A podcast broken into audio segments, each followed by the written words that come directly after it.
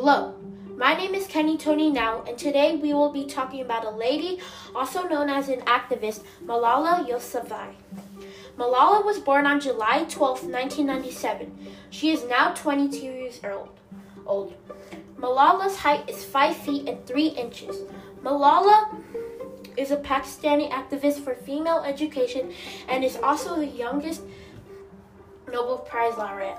She is known for human rights advocacy and went to a school in her native Swat Valley in Khyber Pakhtunkhwa, northwest Pakistan, where local Taliban had at times banned girls from attending school. Malala is the daughter of Ziauddin Yousafzai and Tor Pikal Yousafzai. As Malala became more noticed, dangers were starting to grow.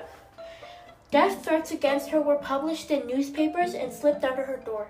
On Facebook, where she was active, she began to receive threats. Eventually, a Taliban spokesman said that they were forced to act.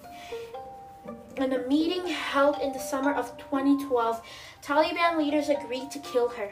On October 9, 2012, a Taliban gun- gunman shot Malala as she rode home on a bus after taking an exam in Pakistan's Swat Valley. Malala was 15 years old at the time. According to the reports, a masked gunman shouted, Who is Malala? Speak up, otherwise I I will shoot you all. Malala was identified and got shot in her neck. Malala then healed and spoke before the United Nations in July 2013.